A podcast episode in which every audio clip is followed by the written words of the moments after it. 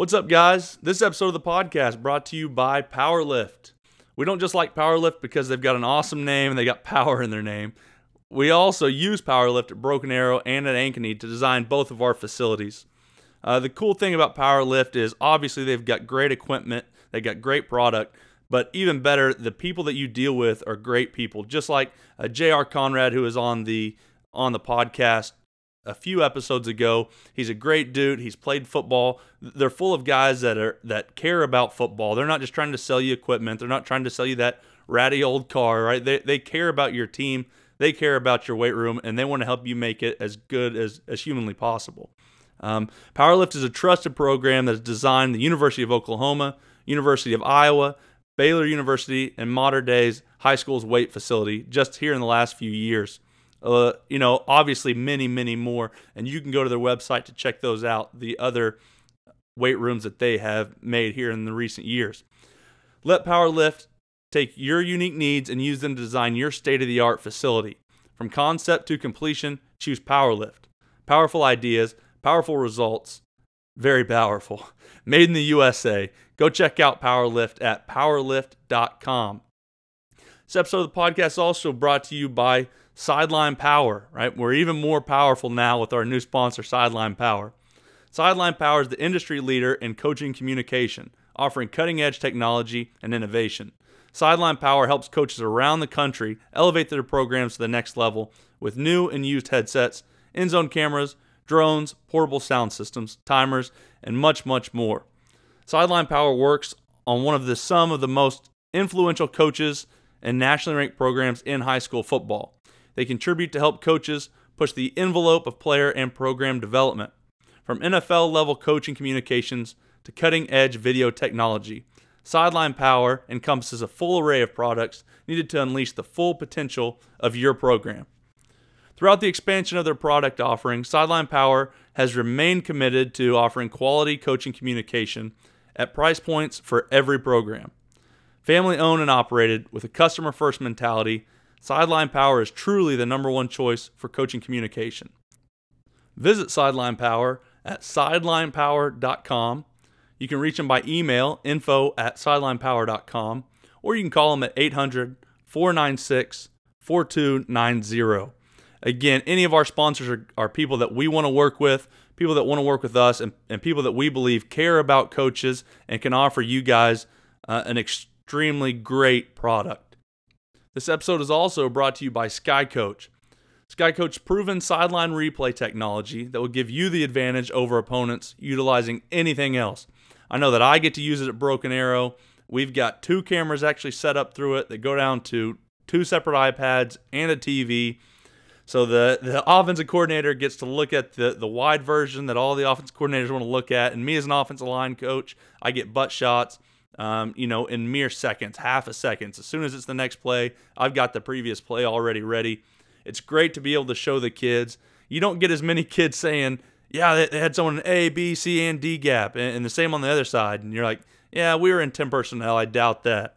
Sky Coach takes all of that guessing game out of it. I can just look at it, I can show the kids exactly what they had, and we can make any adjustments that we need. SkyCoach has 24 7 support, a flexible network that works in any stadium and in any size crowd, and the most reliable, innovative software available. To be the best, you must use the best. Don't let your team down by choosing something inferior. SkyCoach, the market leader in sideline replay. You guys want to go visit SkyCoach, visit them at myskycoach.com and you can learn more. And hey, send them, tell them that we sent you guys um, so they know that it's reaching you coaches. Uh, you know, obviously, as always with our sponsors, they're what what help us keep going, keep giving you guys the information that you guys want to need. So so really, um, you know, be a part of the podcast. Go check these guys out. They've got great stuff. And then last but certainly not least, uh, Team Attack also is a sponsor for this episode of the podcast. Team Attack Academy is an online football development site for football players and coaches of all levels. It's the most powerful teaching tool introduced into the game today to raise the level of playing and coaching football. After using Team Attack Academy, your athletes and coaches will outplay, outwork, and outsmart their opponents guaranteed. Visit Team Attack Academy at teamattackacademy.com And again, we use this product as well uh, at Broken Arrow's offensive line. It's a great tool. We get to put our course up online. I get to teach the kids all through their their Chromebooks, all through their phones, which is what they're on all the time. It works great for us. It, it allows us to install and then go over practices seamless, seamlessly and very quickly. You know, everyone's got a shorter attention span, kids and, and adults alike. It allows us to get all the information we need out to them. On today's episode of RTP, me and Coach Walls talk about my recent weekend visit to Rice University. Listen as we talk about what I picked up from watching Stanford film, the influence of Walsh's West Coast offense on Rice's offense and Stanford's, and dedicating an entire day of install to goal line and short yardage. And of course, we had to talk a little bit of Houston barbecue. Hope you guys enjoy.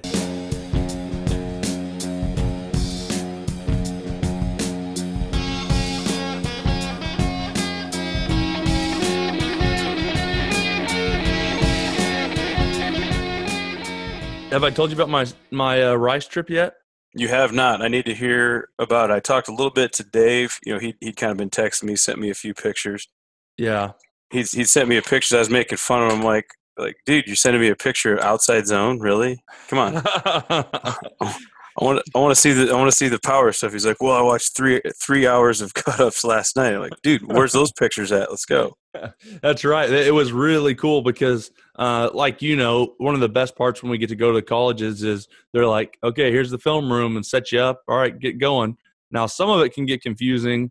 You know, normally as coaches, you can figure out a fourth or, or a half of what's going on just by watching the plays and then seeing the play names. But um, you know, especially with their offense, it gets a little bit more difficult. So it was really nice of them. They had this kid that, and I wish I could remember his name, but he was their offensive GA mm-hmm. for the offensive line, and he seemed brilliant. He reminded me like of Patricia for some reason. Like he just what he almost looked like, and he was like a brain. And he had been there with like the last staff, and so this was a completely new offense, and they'd been there for whatever, like three months, and he like knew all of it and he had like a little pin behind his ear. Always had paper. Always had his his uh, backpack, and always was on his computer like learning stuff. So it so, was sweet. So he was he was a Rice GA. Is what you were saying? Yeah. So he was a GA at Rice, and so he was like I said, he was there with the previous staff. Yeah. They kept him okay. on with this staff, and so this new staff, you know, obviously from Stanford, uh, you know, had come over and well, I don't know, whatever, maybe in January. I'm not sure when it was, but they had just come over, decided they were going to go from uh, whatever Rice was. I think a little bit like Pitt was, maybe, but but um, you know maybe more up tempo. I'm not really sure what they were. I know they had quite a few shifts and different things in there, but now to like the Stanford pro style West Coast offense. So you know, obviously a big time switch from what they were doing with formations and kills and alerts and you know the whole gamut of different stuff. So a ton of stuff to learn and um, you know this guy he was he was on top of it. Well, anyways, it was cool having him because he'd actually after any of his meetings he'd come in there to the offensive line room with me and Wilk and Dave and would answer any questions we had. And then the offensive line coach was also really hospitable. Anytime, obviously, he's a little bit more busy outside of the room, but anytime he got a chance, he would come in there um, and and answer any questions we had, sit down with us, talk with us. So that part was really cool and, and kind of learning. You know, it all kind of goes back to even some of their answers were like, "Yeah, well, that's just how uh, that's how Walsh did it." You know, and you're like, "Why'd you kind of do some of this?" And they're like, well, "That's because that's how Walsh installed it, and that's exactly how Walsh called it." So, kind of cool. It was like um, I know it's not that old, but kind of like going to Gettysburg, if you will, right? Like, like the that's how Lincoln did it. You know, if anyone that, anyone that like thinks that Walsh is the king, like like I do kind of a little bit. You know, I love that kind of offense. It was just really think, cool. Think how many people would still be out there like, who's Bill Walsh? No, I know, I'm sure. yeah, you got some of these these air raid guys or whatever. Who? Bill Walsh? Um, uh, who? Yeah. yeah. Well, they would they would faint if they saw some of those uh, some of the play calls. It was it, it wasn't ridiculous because the kids all got it and they got it pretty quickly. So it's obvious like they've got it all either categorized or, or whatever you want to call it to where it makes sense to the kids because the kids get it and there's sometimes they're calling two or sometimes three plays. Almost every play they're calling two plays. They're able to alert or kill something, and then um, they're also rolling sometimes three separate plays in there. So kind of sounds confusing, and I think it would be even more confusing in spring. But I think they really dial it in uh, whenever they go to go get into a game. Uh, but the real the real question is, do they run Spider Two Y Banana? They didn't run any Spider while we were there. Uh, they do have Spider, but they were in their, uh, um, I think Venom. So it was it's. Uh, oh, so they were they were going Venom two and three then. Yeah, Venom two and three, and then obviously you know the Jets two and three Jets. So uh, that was their their big protections, and then I forget what was Scat Scat two and three maybe is what it was called. But it was their Mhm. empty their empty stuff. So um, they were kind of doubt you know they were getting into a little bit more of that, and then uh, obviously the film we watched was was majority Stanford because they hadn't been doing it very much at Rice. So we had all the Stanford cut ups we could want. So we just went in there and and me and and Wilk and Dave and we just binged on on Stanford cut ups and it was really really cool. I'll tell you the one the the most interesting thing to me is like you watch like I've said I think we've already talked about it but like you watch in North Dakota State they're going to run and and it sounds like I'm taking away from them and I'm sure it's more complex than it looks but you know they're going to run A gap power they're going to run some of their pin and pull they're going to run some inside zone for the most part they're going to be able to run that against whatever look you throw out there Mhm. where um, you know Stanford had several, several, several uh, different plays that were just for one team. You know, plays some plays that I'd never seen when they knew they were going to overload one side of the offensive line and they'd get in certain you know fronts where they'd block you know a guard all the way back to a backside shade and pull the center and stuff like. How did they know that? But it was just some look they'd seen. They knew it was going to be blitz off the backside, and so they had a lot of scheme runs. So it would be, um, I think that'd be a little tough to do in high school, obviously, just because we're so limited in time.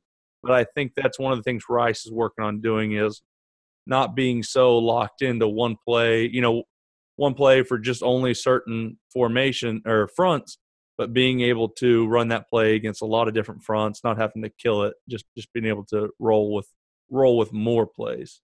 Are they putting that all on the QB's plate, or is the offensive line making a call? You You know, know? th- I, think it's a little bit of both. You know, I think there are times where the the center can call it out, and then then the quarterback can just echo it, and then um, I'm sure as you know when you have luck, and, you know Andrew Luck back there, then then they put a little bit more on his plate, and you know I think it probably just depends depends a little bit on on who they have. The coolest part they were talking to us about because we were really wondering about that like uh, toss power. You know, Mhm. Yeah. just tossing it back there, letting him go. We found out, this is probably the best answer I've ever heard. Uh, they were like, we were like, so why did you guys do that so much? And they were like, oh, were you were you watching last year's film of Stanford? Like, yeah, it was last year's. And they're like, okay, well, always in the past we've had the option to toss it, and we normally did that against certain looks or certain pressures off the weak side. Well, we had a couple of those, and now our stud running back, I can't remember his name, but our Oh, that stud- little the Lo- Bryce Love or whatever. yeah, love, love. They're like, but love really liked getting it tossed to him on power, so that's what we started doing. I All right. was like, it doesn't have to be that complicated. They just, you know, hey, if that's what he likes, let's toss it back there to him then and let him be an, a freak running back because he was. Hell yeah, man! That guy was the ultimate home run hitter. Hey, if he if he can see it a little bit earlier, and he has the vision to to do it and doesn't mess up his game, he's not dropping it or fumbling it. Why not, man? I I don't think coaches do that enough. Listen to to the kids. I don't know? either. It doesn't have to be so complicated, and, and they've got a complicated offense, so that's why it was even more refreshing when they were like, "Well, you know, that's just what he likes, and so it doesn't really matter to us that much, so that's what we do." Yeah, we we handed it to McCaffrey because he liked to have it handed. Light, Love wanted the toss, so we're gonna give Yeah. him the toss. All right, That's cool. Exactly right. And so, you know, all that stuff was was really cool to be able to see. Um, and and obviously they ran a lot of power. Now, their reasoning behind when they would toss power, and, and some of the other coaches I've heard is right that quarterback gets to block off the back backside, and you can see that they would do Stanford would do a little bit different with their offensive line. Their center didn't block back very often, uh, especially against odd fronts. You know, he was kind of working up through the shade, different things. They had it wasn't so. Like North Dakota State appears to be a little more, and from what we've heard from them, right, they're blocking down, and the guy doesn't show. You know, a guy slants out of their face, they're just going to keep going blocking down. Fullback's going to hit it tight, and they're going to roll. Well, Stanford it seemed like had a lot more um, as far as like rules or points, or they almost had men because you'd see a yeah. lot of guys slanting and they'd stay on that guy, and it would almost look like zone-ish at times, just with different fronts. And so there's a lot of times the center was, um, you know, working not always back on, on three four. And the reasoning was right. They they get to pick up a, another hat with the center and get another double team on the nose, and then their quarterback, in theory, uh, blocks off the edge. But I'll just say, I'll just tell you, if anyone was coming off that edge hard, the quarterback was not sticking his neck out there. Hell no! Come I, on, man. I saw it at work maybe once or twice, but the most part, they just ran right by that poor quarterback. He's not taking one in the face from a defensive end. No, why would you? Dude, hey, I got oh, coach. Coach, you got one guy that can check all of your kill plays, right? Yeah, that's right. that, that, that knows the the ninety six schemes that you guys have for the game Mm-hmm. If that guy if that guy gets hurt blocking the backside of a power toss, you're fired. That's exactly right. So so uh, you know that's one that that we actually came away from that not you know we were kind of intrigued by that tossing it and they would toss it and do some counter which was kind of cool but we came away from from the whole experience kind of deciding we weren't real big fans of, of tossing power just because made sense in in theory but didn't show to work out as well as as the theory said it would?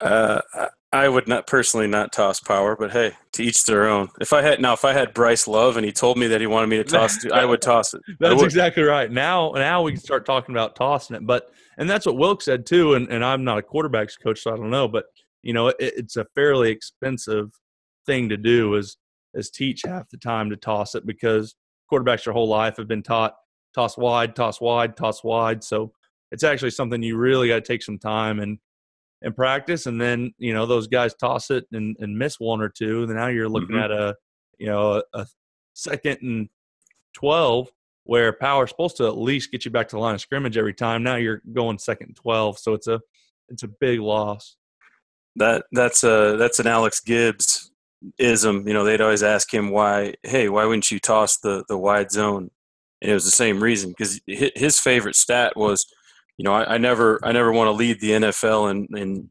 lost yardage plays. I want to lead the NFL in not having lost yardage plays. And he said, "Do I toss him the football?" He said, "There's just too many things that can go wrong. A bad toss, a fumble. You know, it's a little bit faster flow for the for the linebackers." He, he said the same thing. We want to be able to hand it off so that that back can can make a decision off the handoff, just a safer play.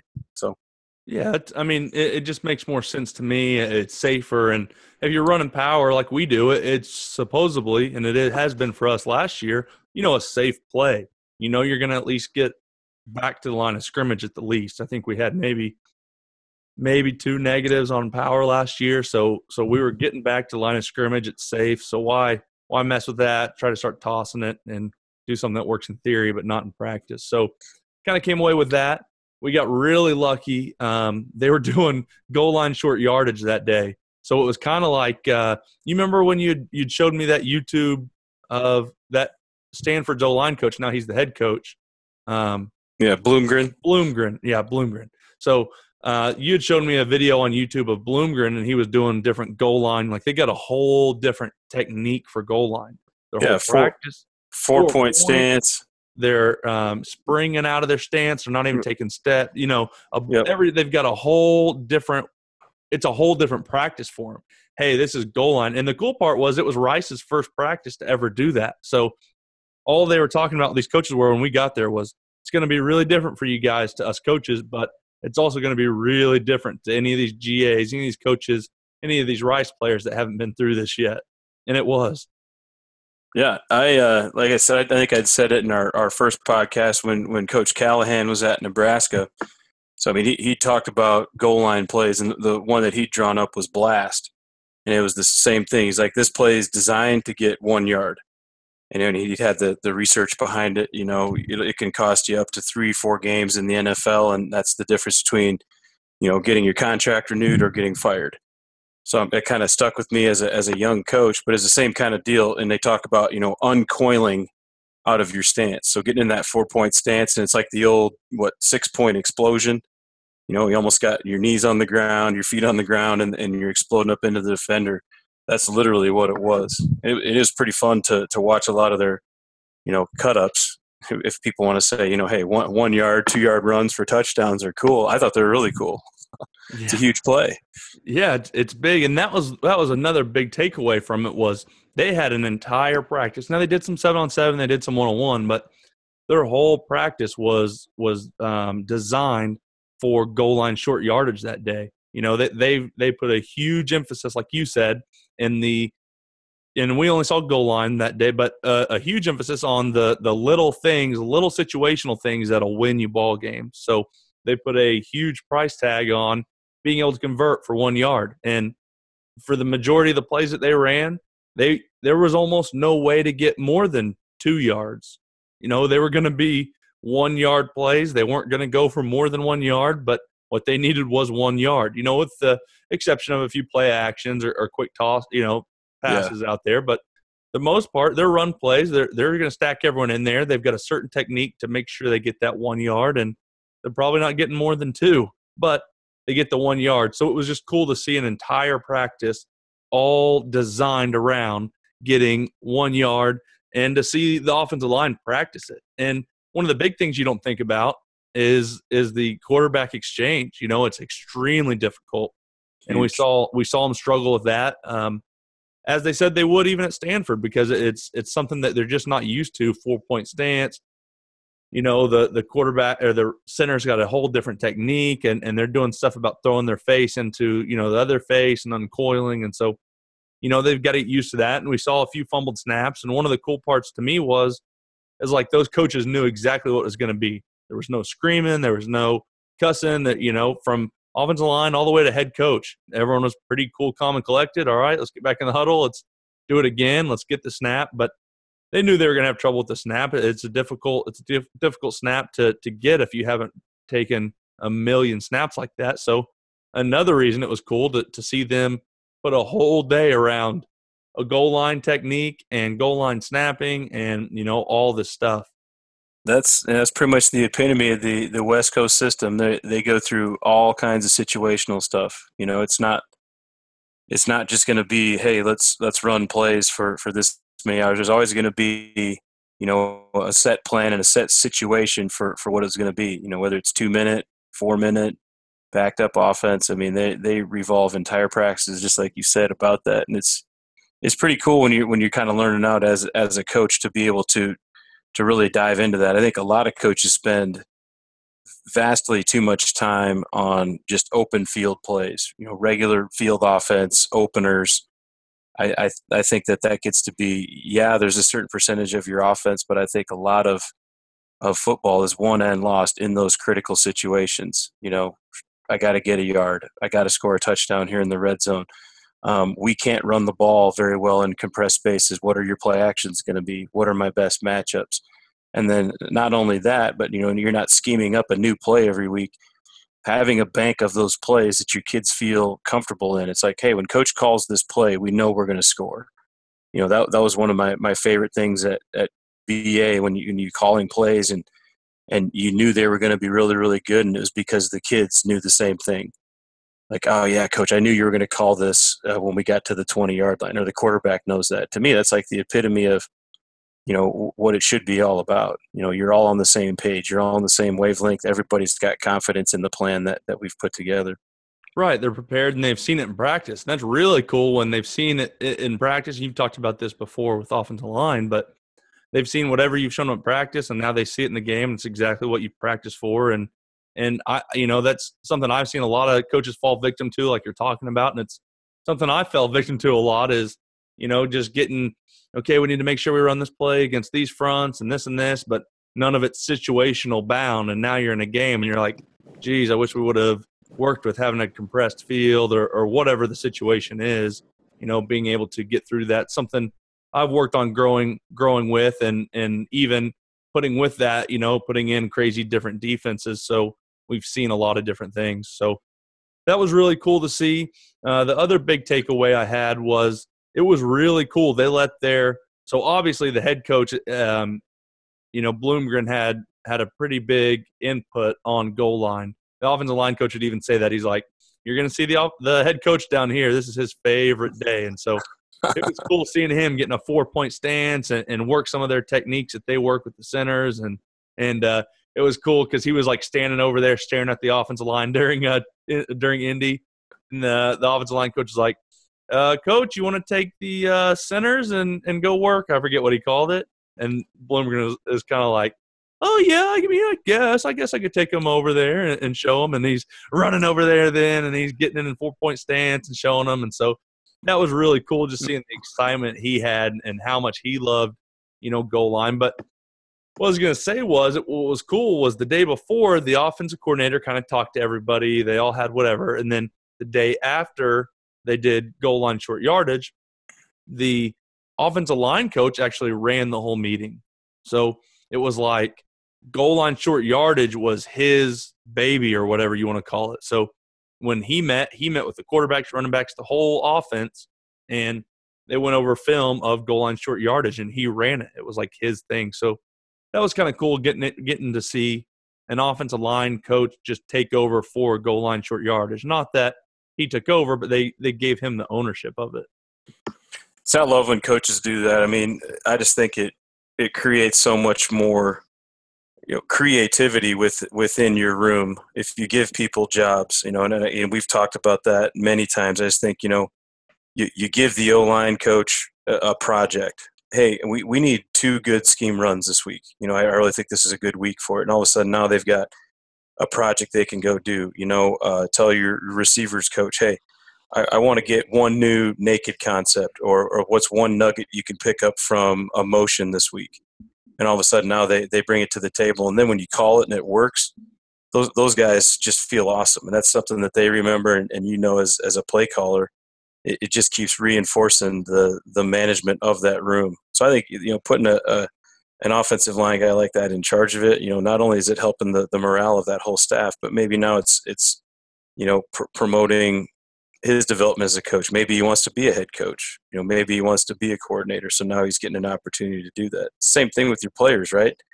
Right. Players, yeah, give them some ownership. Yeah, your, your, players want to get better. I mean, your coaches want to get better too. So you got to let them grow and, and not just say, "Hey, you know, you farm your land, teach these guys how to down block, and that's all I want to hear." You know, well, you know, eventually you're going to be like, "What the heck?" You know, okay, we're pretty good at down blocking. Now what? You know, so I, I don't know. That's that's one of the things. I just think it, it just kind of comes back to that art of coaching and and allowing that that horizontal leadership and letting those guys you know really branch out.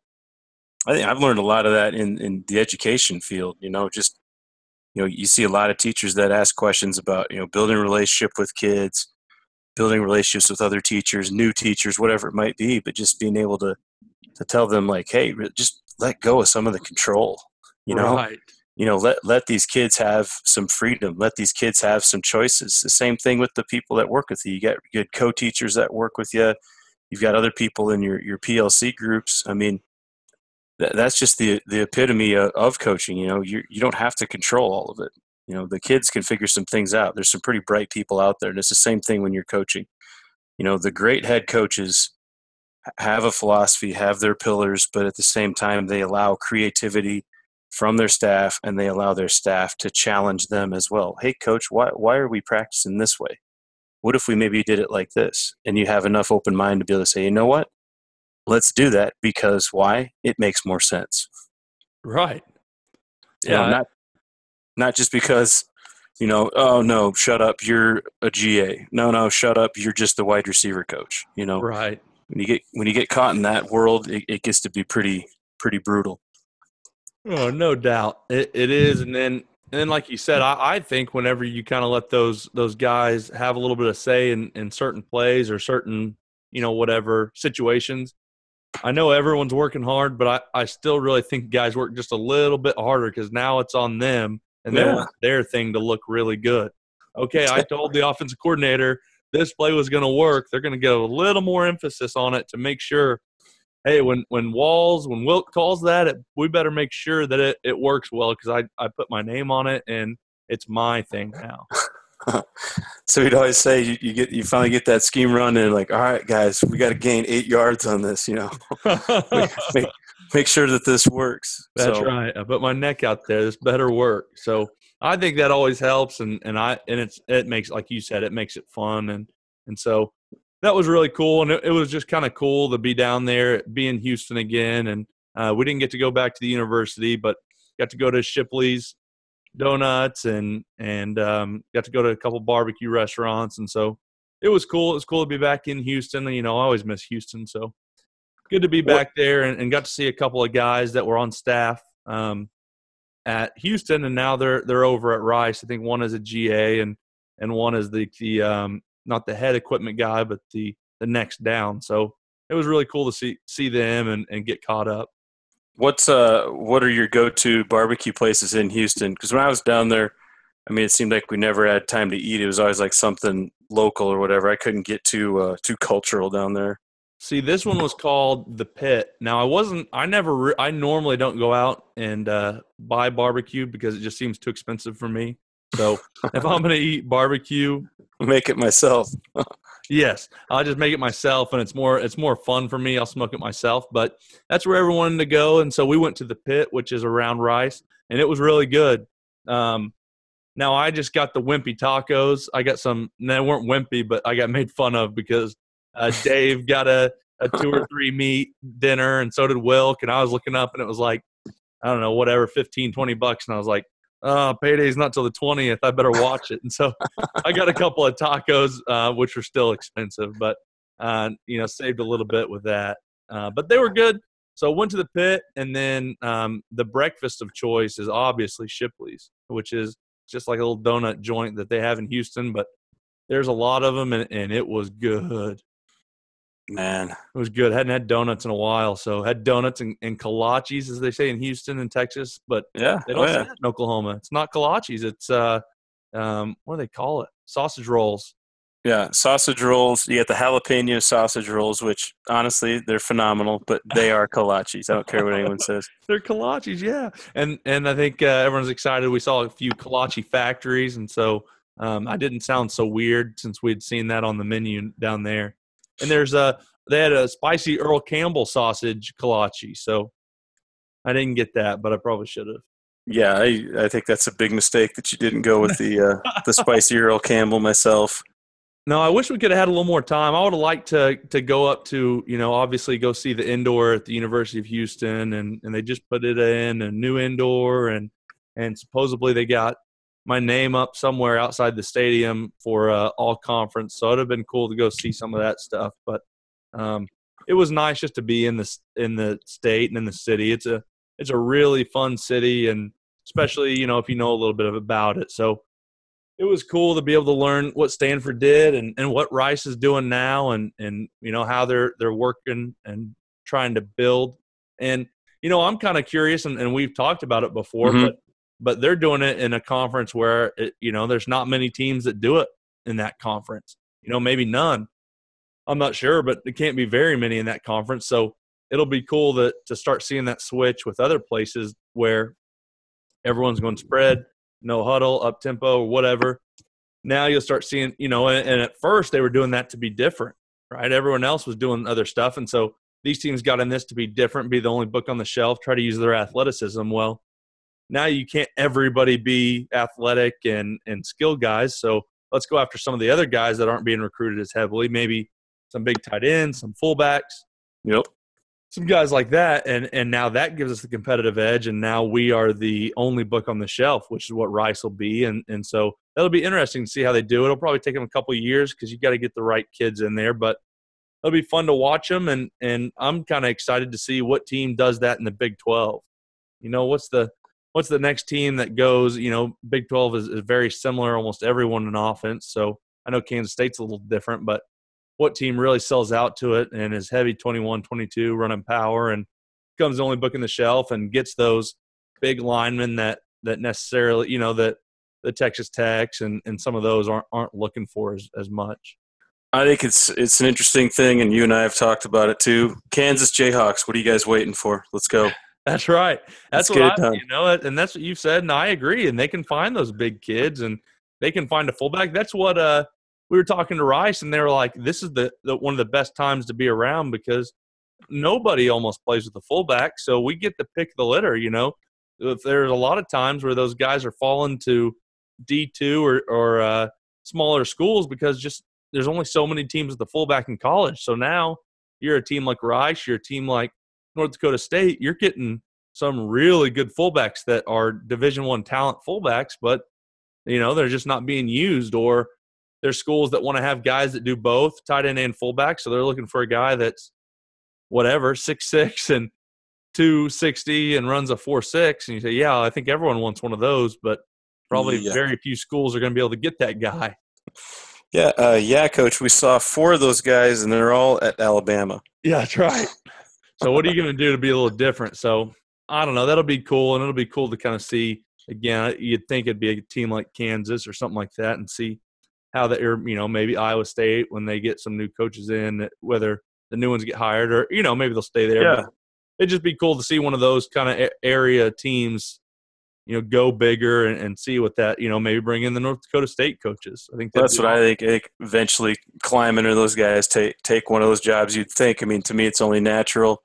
Uh, the other thing I think too, I mean, with with the smart schools like Stanford, like Rice, you know, they have the ability to get a quality signal caller. There's a lot of smart pro style QBs across the country, and let's be honest, those kids also aren't getting recruited because Sure. everybody wants the athletic gunslinger that can run, make plays, do the zone read, read option, all these things.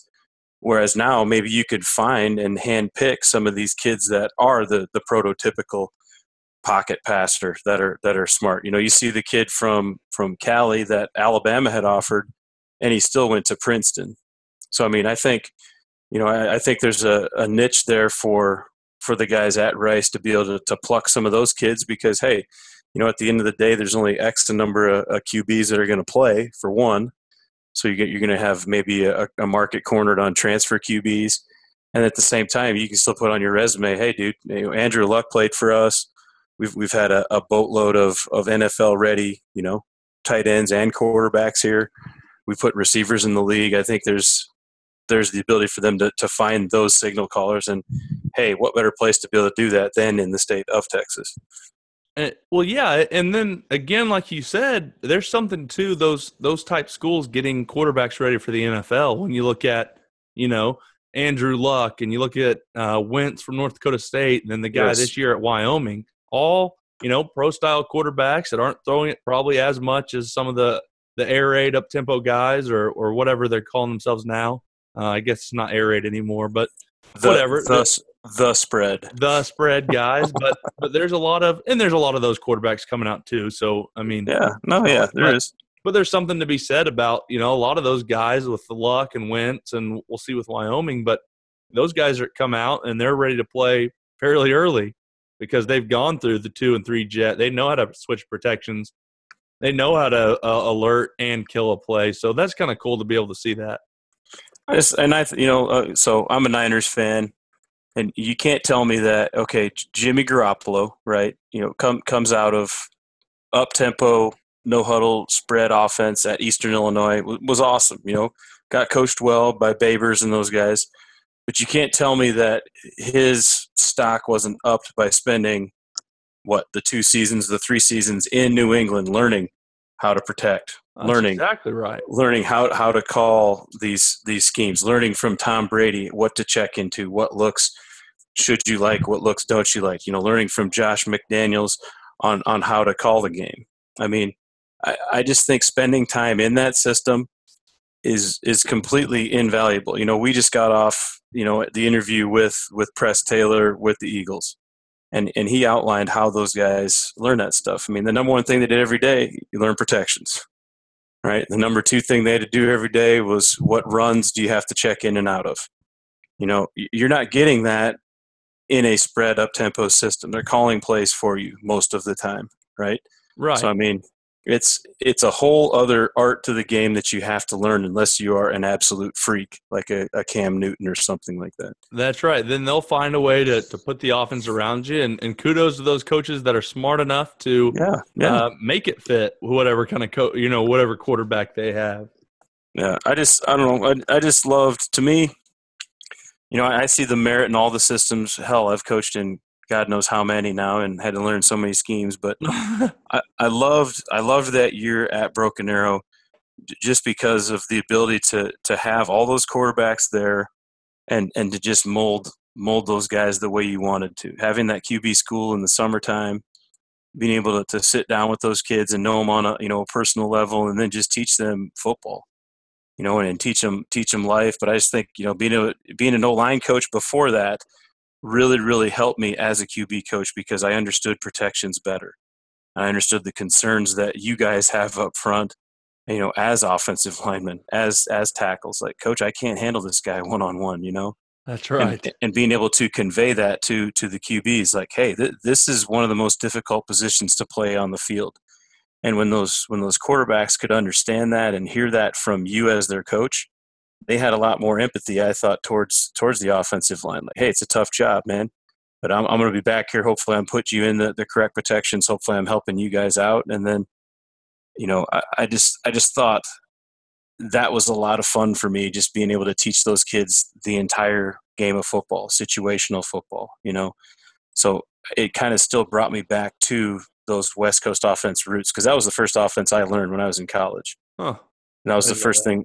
Yeah, that was the first thing that I'd studied, and it it kind of went back to to the book I read about Jon Gruden. He said, you know, hey, you, you need to learn all all of football, but you need to be able to go back to the quarterback if you want to be a, a good play caller. And that was mm-hmm. kind of like, okay, you know, I, I need to be able to understand what the quarterback needs to be able to do, but at the same time, if you don't understand run game, you don't understand protections, you don't understand how the offensive line works, you're going to be very, very limited in what you can and can't do. And I thought it just made me a much more complete coach.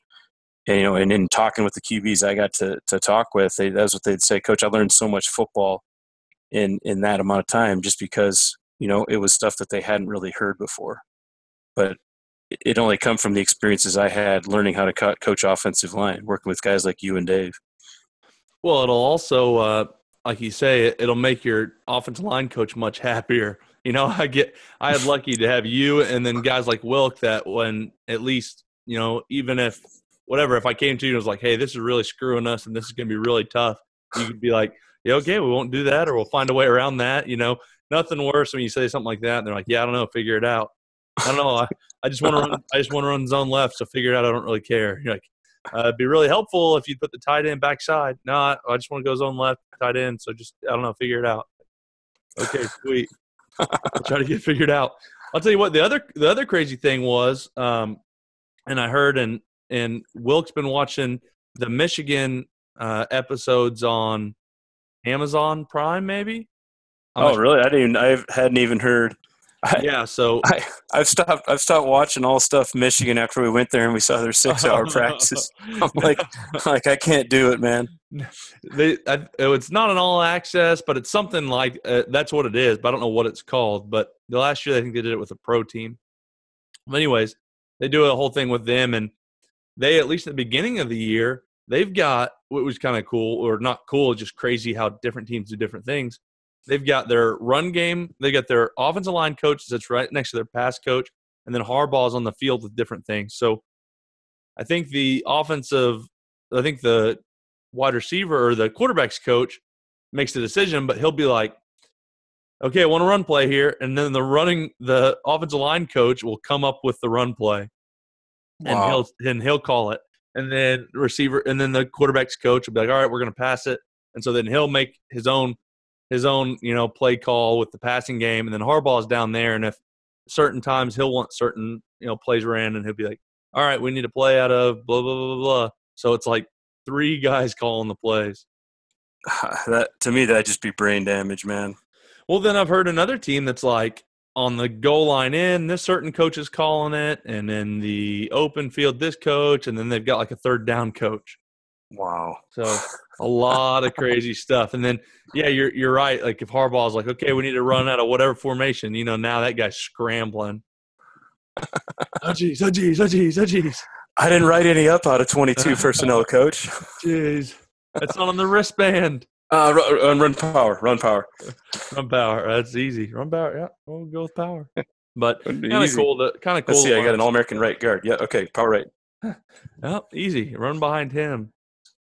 Too much of it. You fall into some of that. You know, it, it doesn't always have to be so difficult. Oh, you got a really good right guard, right tackle. Let's run it behind them. Let's, let's yeah. behind people. That's one thing I've been trying to get better at is in the big situations, not worrying about the perfect play. Let's run it to our best players. Yep. Get it get it behind the the guys that uh that are going to get the most movement, making sure you, you know what you're doing or getting your best matchup. You know, who who who are we not trying to move or who can't we move? So always always a spot to start, I think, rather than the scheme. Who can we block? Who can't we block? Yes, yes, that's important. that's extremely important. Coach, how come that play didn't gain a yard? Uh, remember when I told you not to run inside zone to the right? You ran inside zone to the right. Yeah, you never. You guys get figured out. yeah, go figure it out. Cool, we will. Um, yep. Nope. No one can block that guy. Look, I don't want to hear it. You guys just figure it out. You're just like, okay.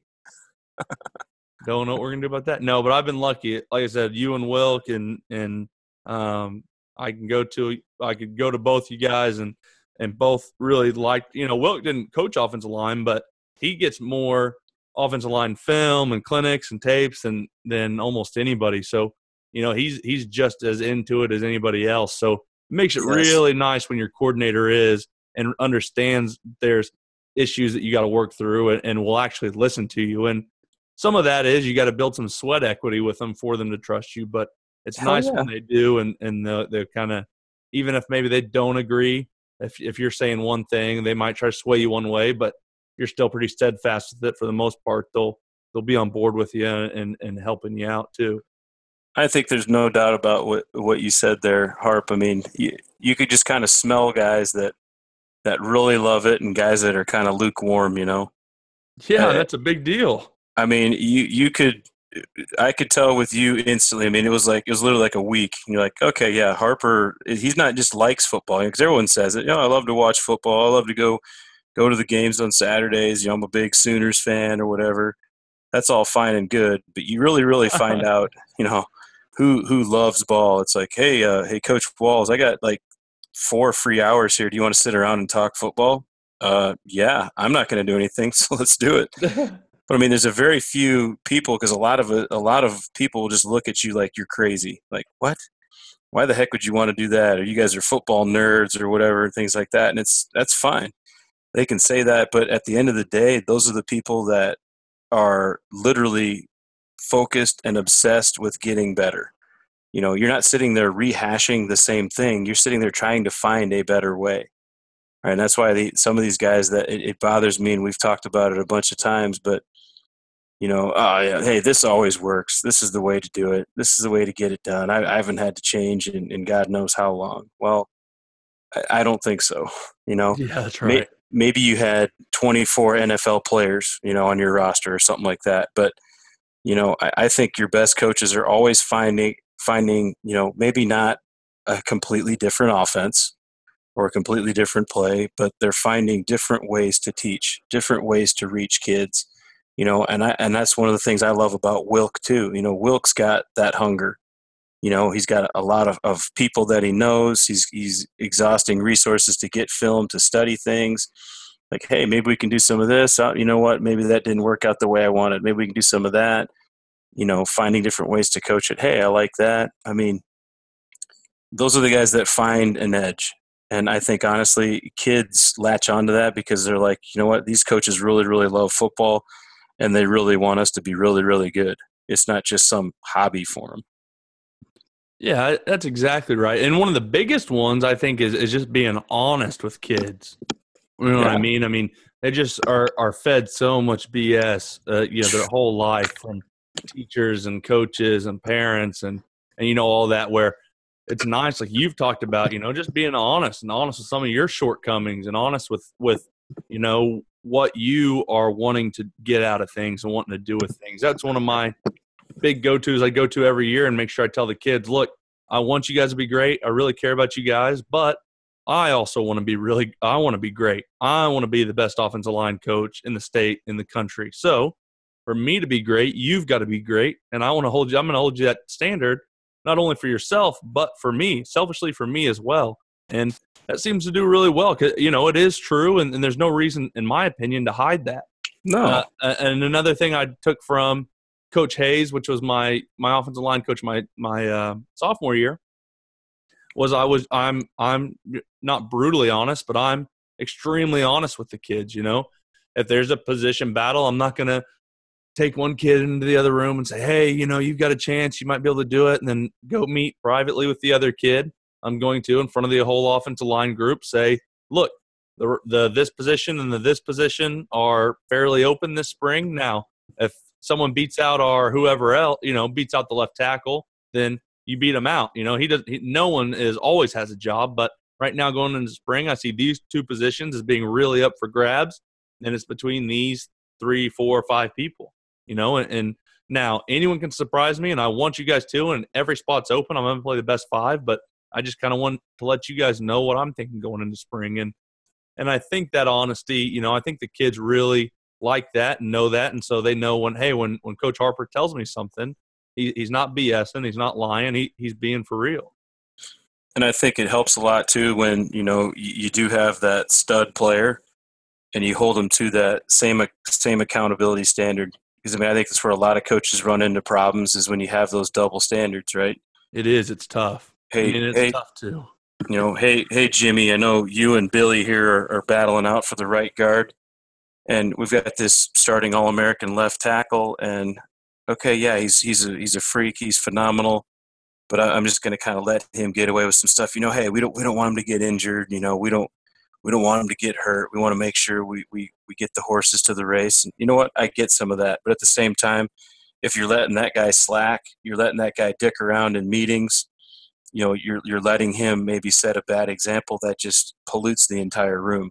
Exactly but when you're, right. It creates when you're, division yeah, when you're able to sit there and, and critique that kid, it's like, hey, Joey, I know you're going to Ohio State, but guess what? You know, we, we need you to be the best tackle in America. Exactly. And and that that includes everybody. You know, I hope that's your goal. I hope your goal is not to just commit to these guys. We hope that your goal is to be an All-American and to be the best best player to ever come through Broken Arrow. And we hope that you're absolutely mutilating people every single play. That should be your standard. And hopefully you leave a legacy behind you where all of these kids look at that and it's like wow that's the kind of man that's the kind of player i want to be. And when you hold that kid to that standard one i think if he wants to be great he's going to love it. Yeah and then two all, all of those other kids see that. It's like you know coach walls and coach harper don't play favorites okay? And we may have some of our favorite kids but our favorite kids were the ones we pushed the hardest. And our favorite kids were the ones that, that we we gave them extra coaching and we made sure that those kids were, were putting it on the line because honestly you know if, if you're not doing that for your best players that's where you falter. And, and coach trimble to me was the best at doing that. You know he, he put those things aside. He's like dude you're going to have all these offers but our team's going to come first and if you don't want to play for the team you know what maybe this isn't the place for you to play and all those kids bought into that and guess what? They still went to big time schools. Didn't matter. that's right. Know? So, well, that's that's to me kind of can be the fine line. Is what are the the non negotiables and what are some of the things that, like you said, you do have to get the horse to the race, if you will. So, mm-hmm. you know, and there, but there are things that it doesn't matter, and I don't care how good you are. If you don't do this, this, and this for me, uh, I'll get. And I've said it before. You know, we're, we're lucky that we've got a um, a kid that's played as a freshman. He's going to be a junior in Rame and he's already got OU offers, and, and every big school there is looking at him. So we got lucky to have that. But but I've told him the same as I've told every other kid. Look, I, it doesn't matter to me if you don't give full fanatical effort and and um, show up and, and give me that full full crazy effort while we play. Um, it doesn't matter. I'll go ahead and get fired, and I'll be happy getting fired, not playing you. I will not play you. It won't won't matter to me. And I said, well, maybe I will get fired and, and maybe I deserve it. I don't know, but I won't play it because I, I can't stand watching it because it's it's um it's a direct correlation on me. And so if I allow any of you to go out there and, and play lazy at any point, it makes me look lazy, and I'm not going to be a lazy, and I'm not going to look lazy or not tough. So um, you're going to have to be not lazy and not tough, or you won't play. And and the kids believe in it, and it is true because I don't want to look that way, and so I tell them that. And then it also goes back to when I was talking with Rame as a freshman. We could all tell he's going to be a special kid, and and even that year, I said, okay, here's a you know, I found six offensive linemen. Here's these six offensive linemen that are supposed to be ESPN top 300. Go watch their film, and this is your standard. You know, your your ceiling so much higher than a lot of these kids. Your standard isn't be the best offensive lineman on the team.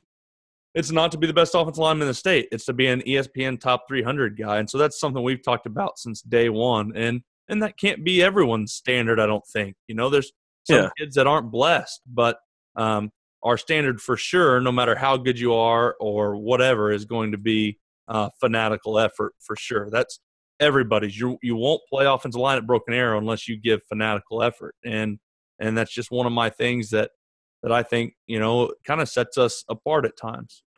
Also, I like where you can set those goals. Like, okay, you're not going to be ESP 300. Who cares?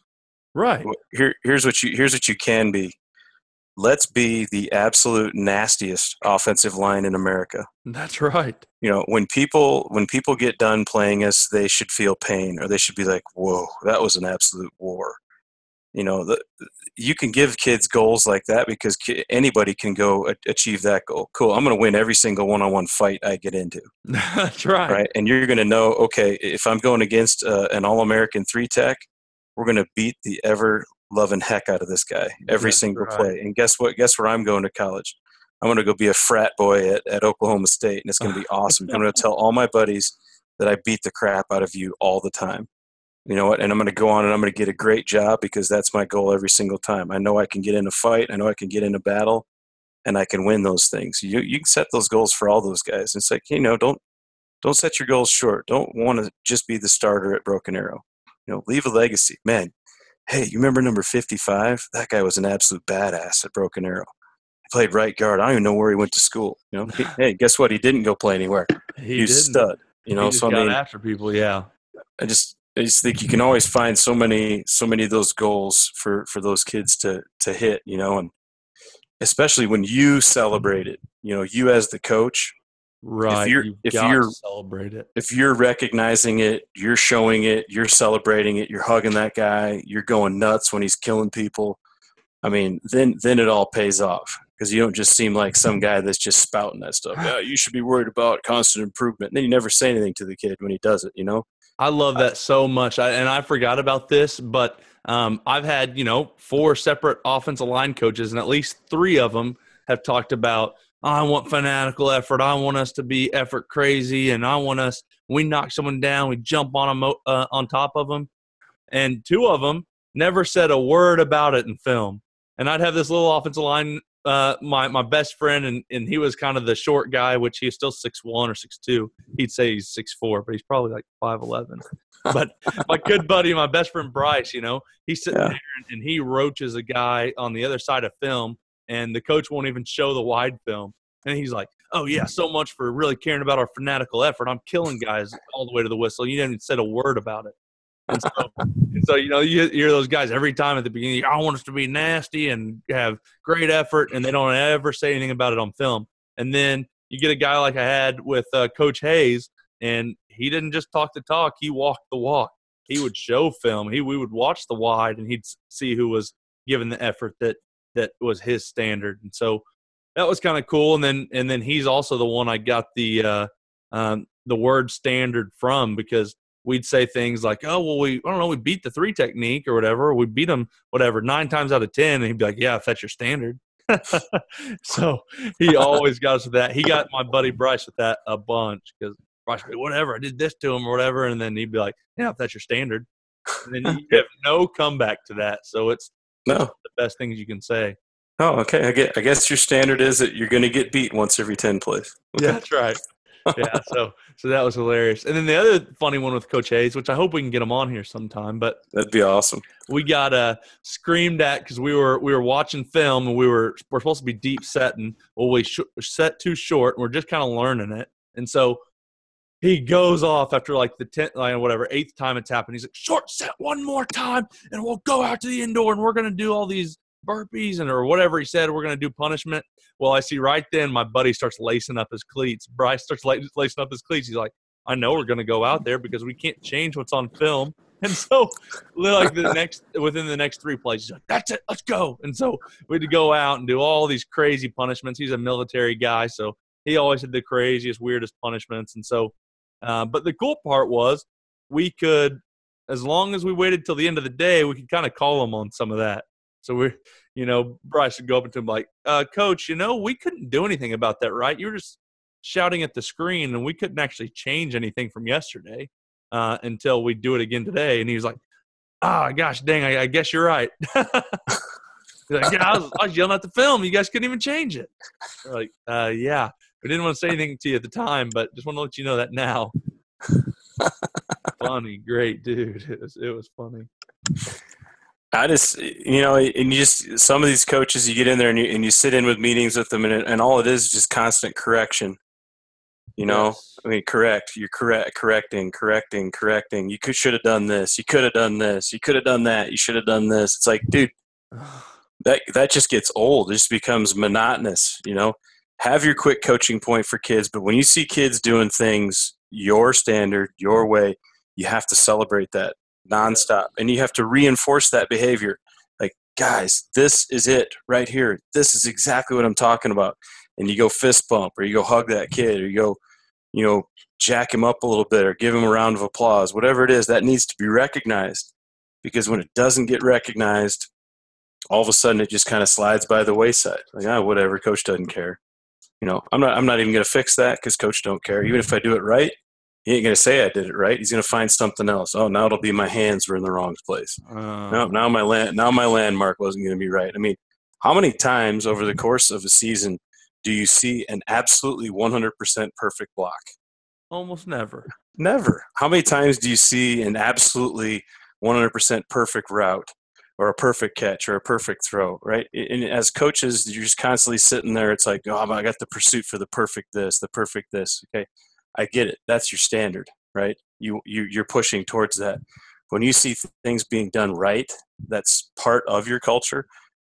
You got to celebrate it, and the kids got to know that you actually do care uh, about the things that they're doing because it's going to get it's going to get ugly, and they're going to start to tune you out. yes, they are. And, and now, and now you got a whole new set of problems on your hands. So if that's one thing I say to to coaches, man, when kids do it right, celebrate. You know, I'd said it on Twitter today. I see these guys posting workouts and posting videos on Twitter, and I hear people like badmouthing that. I'm like, what? Why? How can you badmouth kids getting better? Coaches being excited about the weight room, coaches being excited about kids, you know, getting better, and not only that, having you know the balls and the confidence to put that stuff out there and to show it off and kind of pound their chest a little bit like hey man i'm proud of my kids. I'm proud of my program. You see guys oh you know guys are just showing off and guys are showing this and putting it on twitter and all this. We just sitting there. We just you know rub some dirt on it and get better. Like really dude? Come on. Use use use all the tools that we can possibly can to, That's to get exactly our right. to get our, our kids excited about it. Let's not be the enemy from within, you know? Let's celebrate our game. I think it's a pretty awesome game. Not much to really really complain about if you ask me. Completely completely agree, Walls. I don't know. I want I got a little I got a little Charles Bentley rant there. Hey, there's nothing wrong with that. I think everyone wants a little bit of of Charles Bentley rant to be able to do that. That was pretty it's, impressive. That was pretty sweet, wasn't it? Oh, that it's hilarious because like there's guys tweeting about it and it's like they're just calling it the rant. Yeah. And it was like at the 28 minute mark or something. I was I was just laughing like the rant. And it was funny because that, that's why I wanted to try to get it him going on it was because I heard him you know at Iowa State and and he'd done the same thing. And it was just I'm just sitting there like this is the coolest thing I've ever heard. like I got, I'm like I got to go to the bathroom, but I am not getting up to go to the bathroom anytime soon because I'm going to sit here and listen to every word this guy has to say, and it, it, made so much sense. And it was it was one of the things he was talking kind of you know that that toughness rant, and and he was talking about you think about a kid, you know, oh, you got to get tougher, you got to get tougher. Well, you know, the natural response for anybody in a in a person in a situation of stress, fight or flight. Some people fight, some people have flight. There's nothing you can really say about that until what? You coach them and you give them confidence. Right. You give them weapons. Like I I don't know how to fight. Well, if I don't know how to fight, what are you going to do? They run. That's right. They're scared. They're kids. That's that's the, the other that's the other natural thing they do. So what do you do? You give them weapons. You teach them how to fight. Uh-huh. All of a sudden now they're like, hey, cool. You can go out there and you can fight. And guess what? When they go fight and they win, you celebrate it. That's rather than right. sitting there sitting there just demeaning the kid. You're so soft. You're not tough. You can't do this. Yeah, yeah, yeah. You're all you're doing is spewing exactly what you are not as a coach.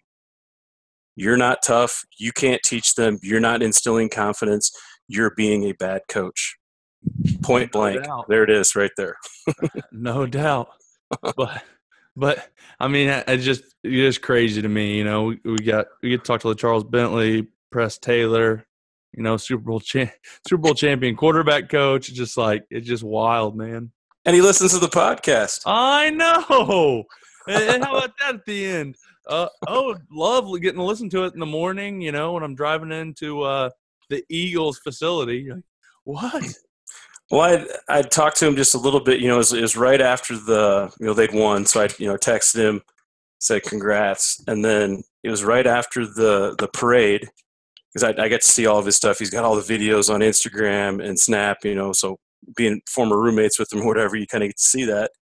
And uh, he uh, he kind of said something like, I'm like, hey man, congrats, this is awesome. And then he just kind of comes out of the blue. He's like, hey, seriously, you guys' podcast is awesome. Just like, you know, like a, a day or two after the parade, he's like, I just finally listened to a couple episodes. This is sweet.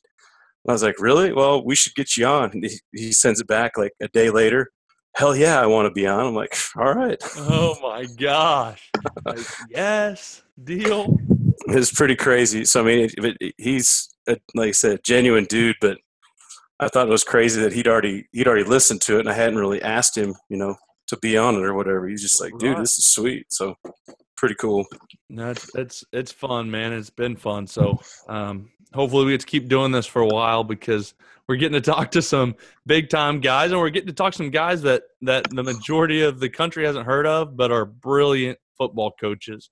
I mean, you talk, you know, don't don't want to yes. necessarily name any of our guests, but we've had some, uh, the majority obviously, that are just brilliant coaches that that people just don't know about because they're in some part in in the U.S. that you know maybe it's not as big in high school football or they're young or just just people just for whatever reason haven't heard of them outside of that area, but just brilliant coaches that really love football and really care about the kids and and it's awesome getting to right? Getting to whatever it is, is iron sharpens iron, so does a man sharpen another. So it's great being around those kind of people because just constantly gives you little coaching tips and little, yeah. you know, not oh, to dude. be a coach, but like just like you coach and when you're playing offensive line, you get little coaching tips from your coach.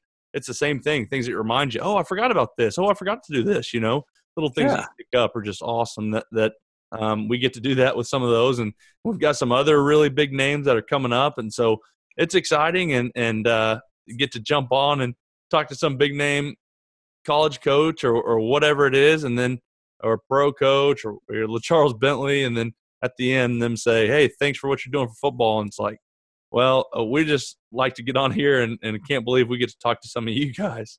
The the thing that I just love the most about Harp, and it's like you said, you know, we've gone a couple of weeks where we haven't recorded any of these and it's just like man it just feels weird that i didn't get to like talk ball this week and all of a sudden you get back on like on that monday and you're just like oh yeah okay yes i can sit down but it it feels every time like those nights when you'd get done with practice or you get done with the workout and you'd literally just sit in the office for half hour 45 minutes hour and we just sit there and talk about whatever it could be how bad we hated espn you know it could be right you know, or it could be it could be something political. It could be, you know, women. It could be having to to pick out a house or whatever, or it would just be sitting there talking football. Hey, Coach Walls, walk me through this. Or I'd say, Coach Harper, how'd you guys, you know, run practice doing this? But I mean, uh, doing this every single week with these coaches, and I think Coach Bartell had said, I know he's going to be on, but he's like, it just feels like we're in the office there with you guys. And I'm like, that's exactly what we wanted to to do once we start out doing this. Right. That's that's what we were shooting for. You know, we were shooting just to to BS, get to talk with coaches because because we like we like coaches. We like sitting in the office for thirty minutes. And by the oh, way, yeah. we, we, called the ESPN failure way before anyone else I ever heard. You better believe it. All that years ago, and it's gone exactly like we said it would. But that's been cool. And then you know, just all the support these coaches that that love it, enjoy it. Well, I mean, obviously had no idea that that was going to happen you know, I thought we might get a couple hundred coaches that want to want to listen to it, and then it might go away. But it's it's by far surpassed anything our wildest dreams. We get to work with some amazing sponsors with some great dudes, and so um, it's all been really cool and, and helped us meet some guys and and get to be around those people. And I remember the the one week that we had to be off all week because of spring break, and you were you were an agitated guy the next week, Walls, till we got on and got to talk some football. I was. I was ir- irritable and discontent, man. I hadn't had my football talks, and I was too. There's no doubt about it. Being able to do this on a uh, on a weekly basis, no doubt, makes me a better coach. And holy cow, talk about the the number of people that you've been able to meet cross country. I mean, all yeah, there's been a few buddies of ours that that we have interviewed. There's also just been guys we have no idea who they are. That's exactly right. And we have we, no script for it. We just we, yeah. we, we, see okay who who is this or we've heard of them or we kind of know who it is and say all right well and then you know even some guys are like so uh, will you send me a script or ask some of your questions? We're like uh, we're gonna ask to uh, talk about yourself first and then we'll uh, we'll see where it goes. I don't i don't know. Just talk ball man like we would at the office. And so that's been the coolest part. And no prep for it we're probably the worst that you could be as far as there's no prep for it. We're just gonna get on the phone call and talk football with the football coach, and it it's so far has ended up really good for us, and we've learned a ton from it. Yeah, we would be we would be bad writers for sitcoms. Yes, we would be bad. We would be bad movie writers too. we'd be on an improv uh, set though. We'd kill that, it. That'd be about all we could do. Yeah, I don't know if we'd be. I don't know if we'd be very funny, but we could definitely improv and adapt and overcome. Adapt and overcome. That's exactly right. And that'll do it for this episode of the podcast. We want to again thank our sponsors Powerlift, Sideline Power, Sky Coach, and Team Attack Academy. You guys go check them out. Help grow our community by telling other coaches about Run the Power. And if you enjoy running the power, go get your shirt, long sleeve, or hoodie at runthepower.com. Also, if you have any topics or any questions you would like for us to discuss in the next podcast, simply rate our podcast and then leave a comment in the writer review section of the podcast app. This will help our podcast rating as well as it'll allow us to answer the questions you all want answered. Make sure and go check out our blog at runthepower.com. Follow me on Twitter at Harper underscore coach and Coach Walls at Coach Brady Walls. Run the Power now also has its own Twitter and Instagram, and you can find that at Run the Power. Hope you guys enjoyed this one. Talk to you soon.